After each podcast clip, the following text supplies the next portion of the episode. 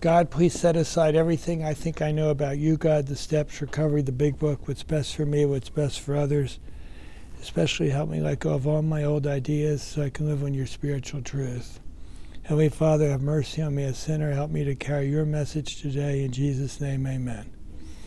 Okay, well, we've been going through the big book, and when we got to step five, I decided that after we covered the step in the big book, we would read from the steps we took, and we just finished the steps we took on chapter five.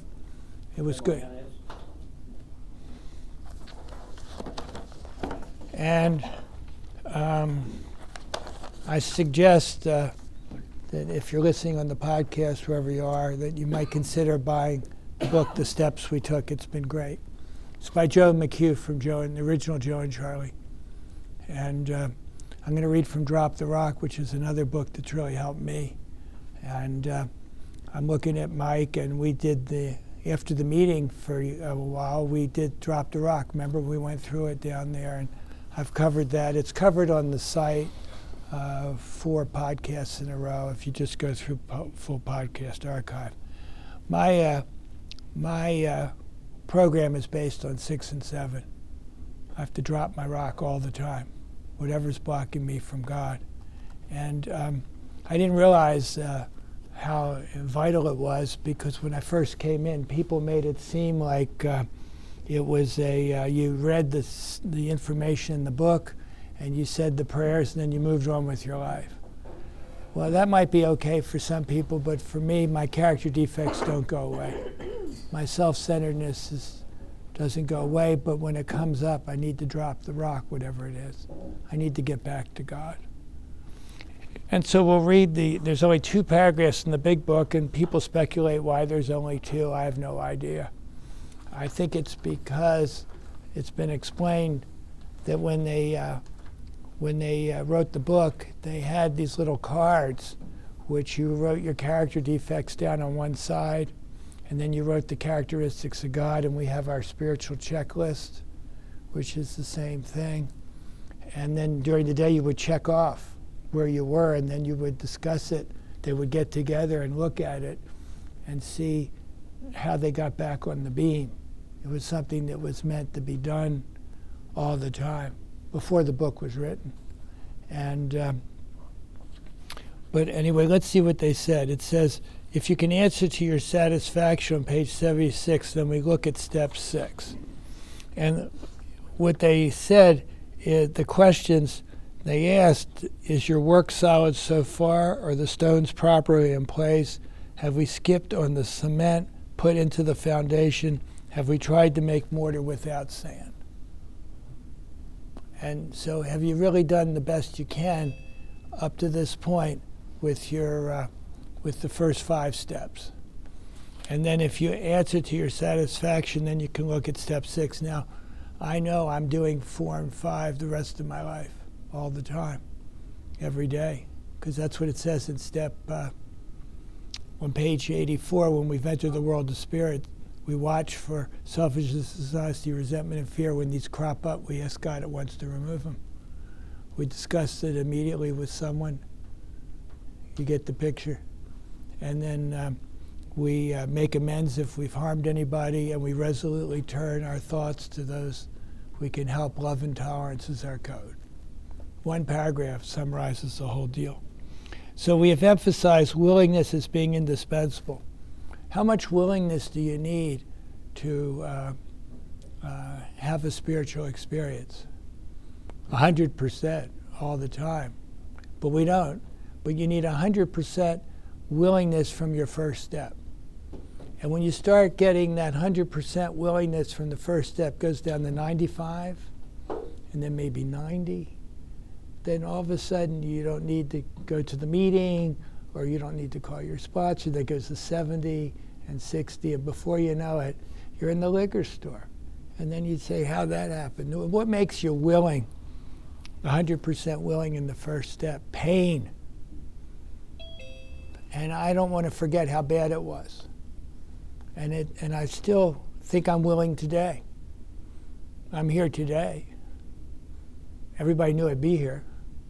And uh, I prayed when I woke up, and I'm 100% willing to stay close to God today. Now, I'm not going to do it perfectly, of course not, but willingness is indispensable.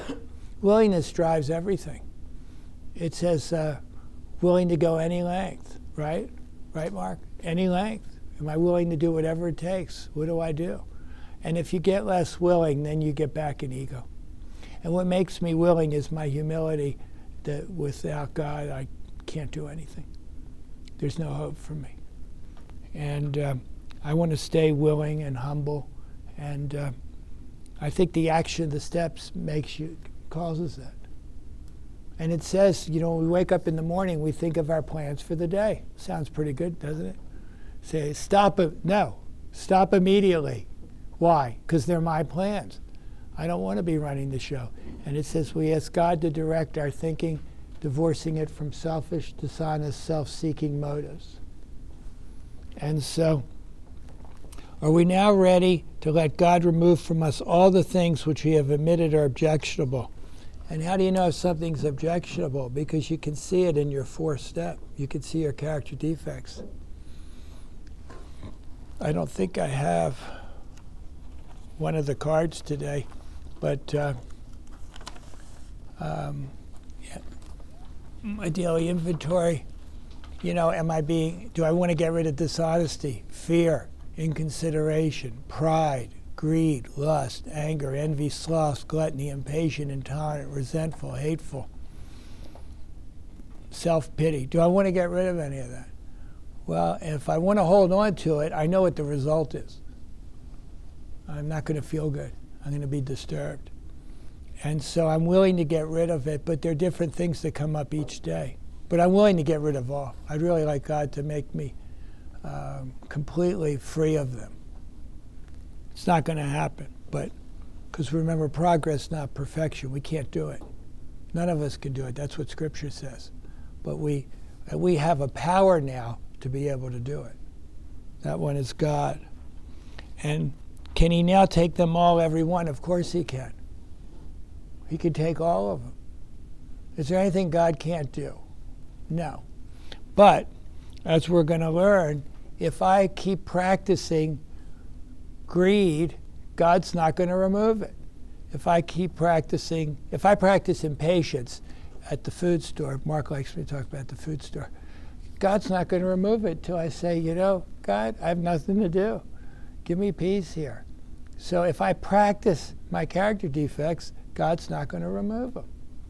Isn't that something? And can He now take them all, every one? We still cling to something we will not let go. We ask God to help us be willing. Now, I have things that I want to let go of that I have to ask God every day. They're the same things. You know, keep me from judging, keep me from being intolerant, inconsiderate, controlling the world, you know, blah, blah, blah. And at least I'm willing.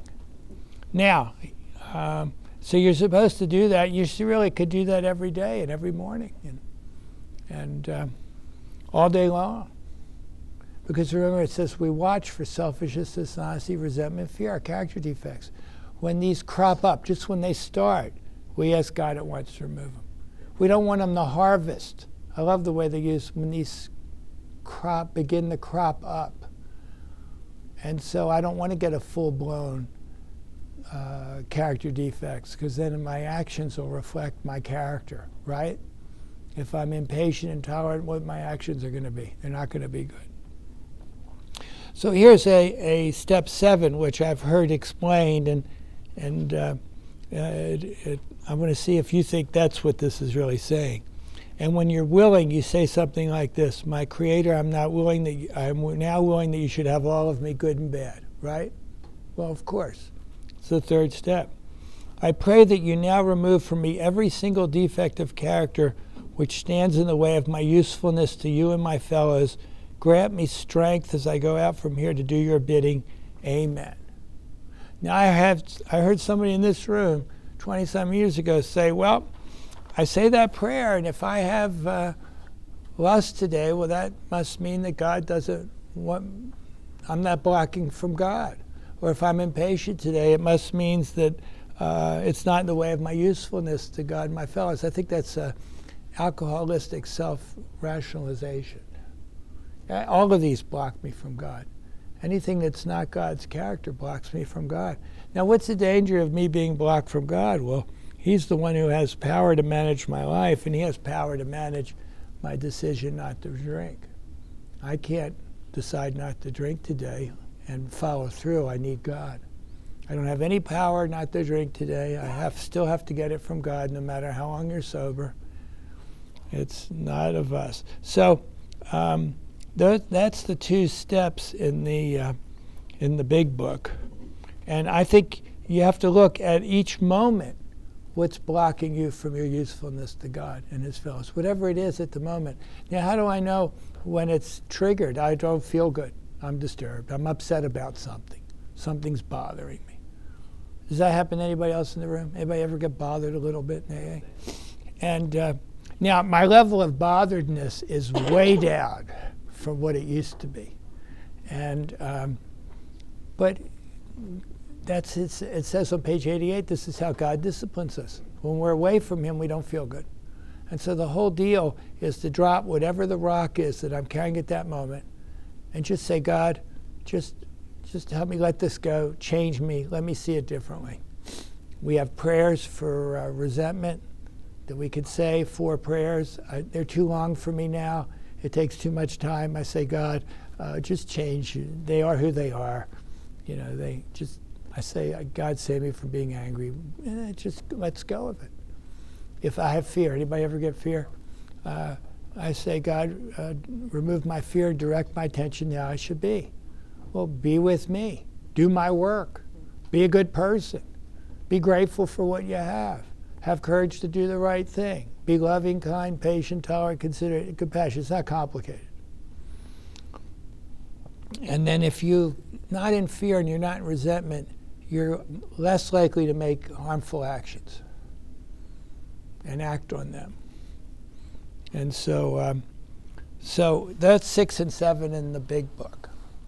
And uh, I'm going to read two s- stories from Drop the Rock. I didn't copy Drop the Rock. It's too. Co- I'm not going to cover the whole book, so I'd have to co- copy certain pages. And Patty's retired from the Xerox machine, and you know I may have been board certified doctor, but you know this is complicated stuff for me. Um, Patty did say something about my alcoholism. She says, "Honey, you can do what you want to do." anybody, anybody recognize that? Um, so uh, nobody laughed, but anyway. Uh, in the introduction, there's a story here that I first heard in this room, you know, 20 some years ago. Somebody read it as the topic on the Sunday night meeting here, and they got this story about Mary, and I and it was. Uh, they found it in the archives, and people had told the study story from even before the book was written about Mary. And I thought I'd read it to you. And every time I read it, I don't know, I get a little emotional. See what you think. It's so powerful. And it says um, uh, there was a group of 12 step members taking a boat ride to the island called Serenity. It was truly a happy bunch of people. As the boat pulled away from the dock, a few on board noticed Mary running down the street trying to catch up with the boat. One member said, Darn, she's missed the boat. Another one said, Maybe not. Come on, Mary. Jump in the water. Swim, swim. You can make it. You can catch up with us. So Mary jumped into the water and started to swim for all she was worth. She swam for quite a while and then started to sink. The members on board, now all aware that Mary was struggling, shouted, Come on, Mary, don't give up. Drop the rock. With that encouragement, Mary started swimming again, only to start sinking again shortly afterwards. She was going under when she heard all those voices shouting her, Mary, drop the rock. Let go and drop the rock. Mary was vaguely aware of something around her neck, but she couldn't quite figure out what it was. Once more, she gathered her strength and started swimming. She was doing quite well, even gaining a little on the boat, but then she felt this heaviness pulling her under again. She saw all those people in the boat holding out their hands and howling for her to keep swimming and shouting, Don't be an idiot, Mary. drop the rock. Then she heard, understood when she was going down for the third time, this thing around her neck, this was why she kept sinking. When she really wanted to catch the boat. The thing was the rock they were all shouting about resentments, fear, dishonesty, self pity, intolerance, and anger were just some of the things her rock was made up of. Stubbornness, unwillingness, judgment without information. God help me get rid of the rock, she's prayed. Now, get rid of it. Mary managed to stay afloat long enough to untangle a few of the strings holding that rock around her neck, realizing as she did that her load was easing up. Then, with another burst of energy, she let go. She tore the strings off and dropped the rock. Once free of the rock, she was amazed how easy it was to swim. And she soon caught up with the boat. Those on board were cheering for her and applauding and telling her how great she was and how she, it was so good having her with them again. And here now they could get on with the boat ride and have a nice time. Mary felt great. And was just about to indulge in a little rest and relaxation when she glanced back to the shore. There, a ways back, she thought she saw something bobbing in the water, so she pointed out to some others.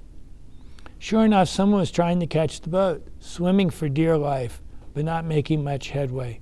In fact, it looked like the person was going under. Mary looked around and saw the concern on the faces of the other members.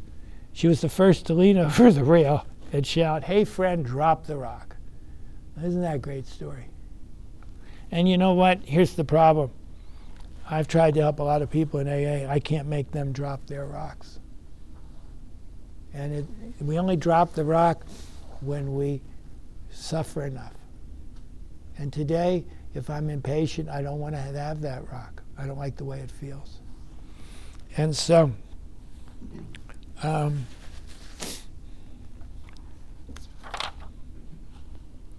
then I'm going to read, and I will cover Drop the Rock, but I'll copy certain pages from it unless you all want to buy it. And I suggested. Some of you have it. Um, there's a speaker, Sandy Beach, you've all heard of him. He was my favorite. I've listened to him probably all the talks he's ever done and he did a he did a talk that was called the Drop the Rock talk, and it was in 1976. Now he didn't die till about 2018 or something, and uh, I think he sobered up in the 50s. And uh, he was born in 35. He was born when uh, AA was founded, and you can hear his story when uh, in all of his talks on the various websites on the internet. So this was the end of a talk that he gave in 1976 in Palm Springs, and he wasn't well known at the time. But his wife and Chuck C was giving this conference, and Chuck C was the one who did the new pair of glasses seminar weekend in 77 that was recorded, and there's a book on it now. So his wife heard Sandy talk, and she told Chuck that I want you to have Sandy come and talk at Palm Springs. But you know, Chuck's an alcoholic. I understand. He was a great man, but he, he wasn't sure, you know, he didn't know. He hadn't heard of Sandy and this and that. And she said, Well, honey, uh, you're going to do this and he's going to talk. He said, Okay. Because she was very active in Al Anon, his wife, and they were, they were great. He was Richard Chamberlain's father, if any of you are old enough to remember him, and uh, famous actor in the 70s and 80s, 50s actually. So here's the end of his talk. If there's anybody new here tonight, and I hope there are some new people, there's one last thing that I think you have to do in order to have the miracle of AA take place. All you have to do, if you're new, is don't drink. That's good, right? Turn your life over to God and get rid of all of your old ideas. That's all we ask. That's all we ask that you do, and it says we read every meeting. The result is nil unless we let go of all of our old ideas. And that's why when I say the set aside prayer, help me set aside everything I, that's, that isn't your spiritual truth. Everything that's blocking from me from you. That's all we ask you do. When I heard about turning over all my old ideas, I realized that all of my old ideas was my whole game plan for living. Now, when he talks about the first step, he talks about when you come in, we have a game plan. Everybody has a plan when they come in. He says, but it's interesting, when you come to AA, we don't want to know what your game plan is because your game plan got you here. And what we want you to do is realize that your game plan is never going to work, and you might want to try this game plan. That's why I'm, i believe in the book so strongly.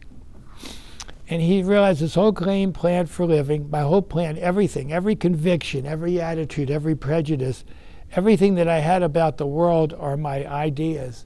And it was like carrying around a 150 pound rock. I heard somebody years ago say, everything I thought I knew when I came in was wrong. Well, I said, you know, what's he talking about? And then I realized it was true when I started working the steps. And then I would tell people I worked with, now remember, everything you think is wrong. And they'd look at me, you know, who is this guy? What is he talking about?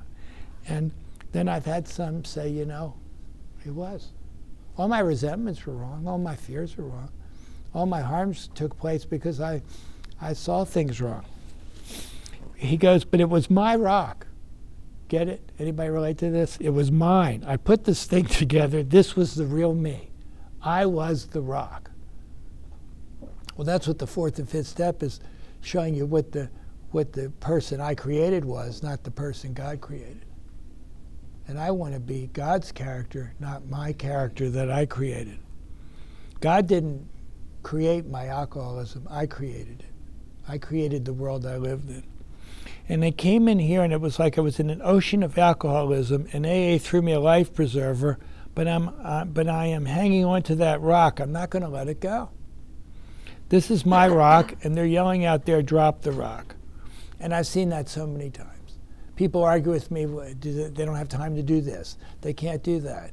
Blah blah blah. They're not going to forgive this one. Blah blah blah blah blah. They're holding on to their rock, and and I could see that it's their rock, but they can't see it.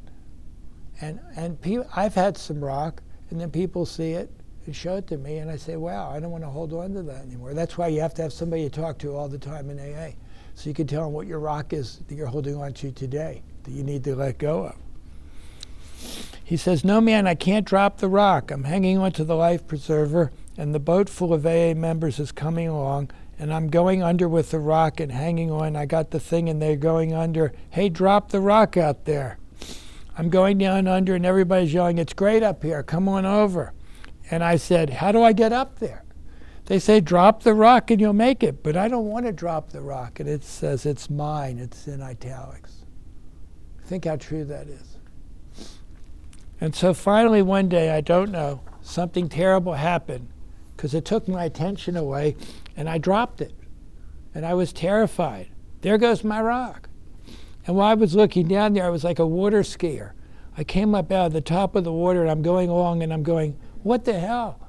Why did I want that rock anyway? And you know, that's why we want to hold on to those old ideas with the death grip. I'll never understand it, but it's one of the paradoxes in AA. And I've seen people who relapsing all the time, can't make it, want to make it, and then something happens and they come in and they've gone to treatment or somewhere and they come back and their eyes are different. They're different. There's something's happened to them.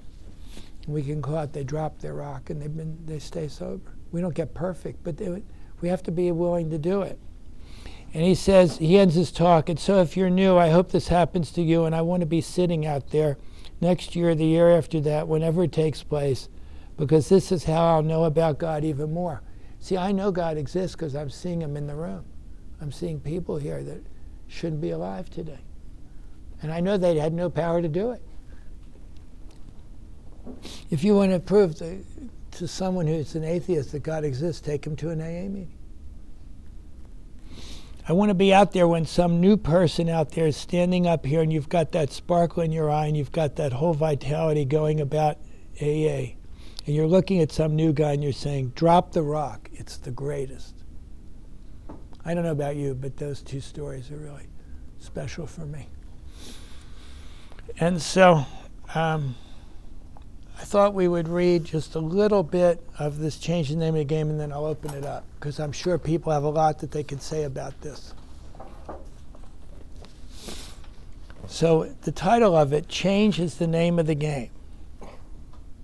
Remember, we, the treatment for alcoholism is a psychic change, a personality change sufficient to recover from alcoholism. That's what we need.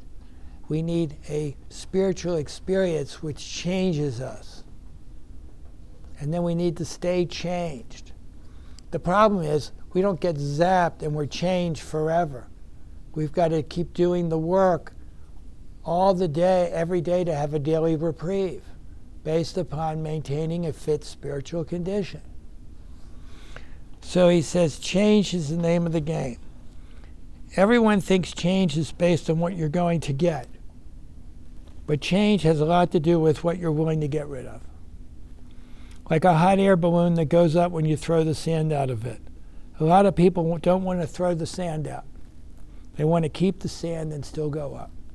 Can't do it, right? I can't practice my character and have a relationship with God. I can't practice my character and be not be in conflict with everybody and everything. I can't practice my character and have a power over alcohol. So, I'm just going to read. Uh, I'll read three or four paragraphs.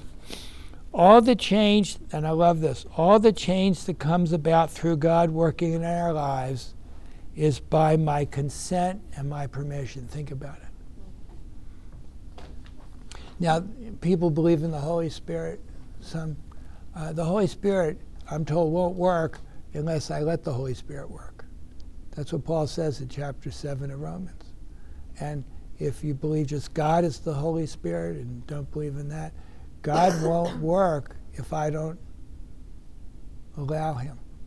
And isn't that what step three is? The decision to do that. Now, if we want to change, then we have to uh, give Him our consent and permission. All the growth that happens happens through our will and our consent. We have to make the decision, we have to become willing and ready, and we can see it building to the point of change.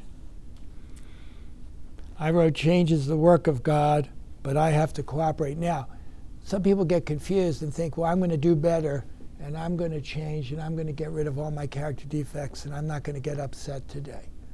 Anybody go to work at nine and say, well, you know, I'm going to be great today. Nothing's going to bother me. 10:30, the shit's hit the fan. Anybody ever do that? Was I the only one? And and so uh, I don't have the power to do it, but now I have the power at 10:30 to stop and say, okay, God, settle me down. Give me the, what do I need to do next? Get me out of whatever fear or whatever entanglement I'm in, and just let me do your work. He says, um, Step six and seven are the pinnacle of the program. Pinnacle is the peak, the climax, the high water part. And I think, I can't remember how he words it in the 12 and 12, but he says it's the, uh, everything depends on how your whole your whole recovery depends on step six and seven. Six and seven, the pinnacle. If we look back at the other steps and see how they work, we can see that we took them to give us the ability to take steps six and seven, where the changes really begin. In step one, we saw the problem. I couldn't manage my life, right? I had no power not to drink, no power not to manage my to manage my life successfully. In step two, the solution I saw was God, and that there was a power that could relieve me of the insanity of my thinking and my insanity towards alcohol. And it says in step three, I made a decision that I wanted that power to run my life. I wanted to serve that power. I wanted that power to free me from the bondage of self. And in step four, I had to work to identify the things that blocked me. And in step four and five together, we examine those blocks, getting down to the exact nature, which is my character and self will, my character defects, my shortcomings. It's a shortcoming because it's short of God's character. When I'm, I'm impatient, I'm short of God's patient character.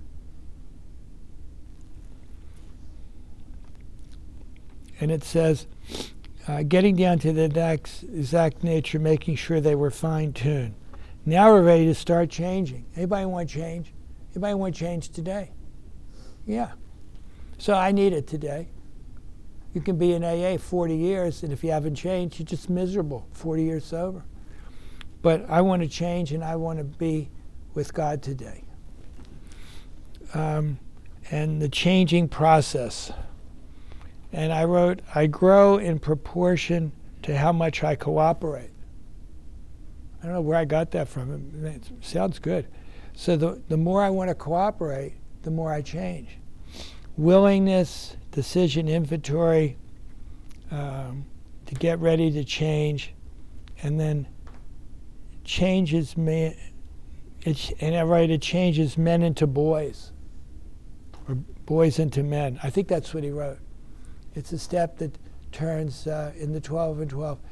Step six and seven is a step that turns boys into men or girls into women. And if you haven't done one and five according to the big book, I don't know how you do six and seven. I don't know how you understand what causes your resentments, your fears, and your harmful actions. How your character and self is manifested. You don't want to practice that character anymore. So we'll pick up on uh, page 89. Stu, let me mark so I don't review.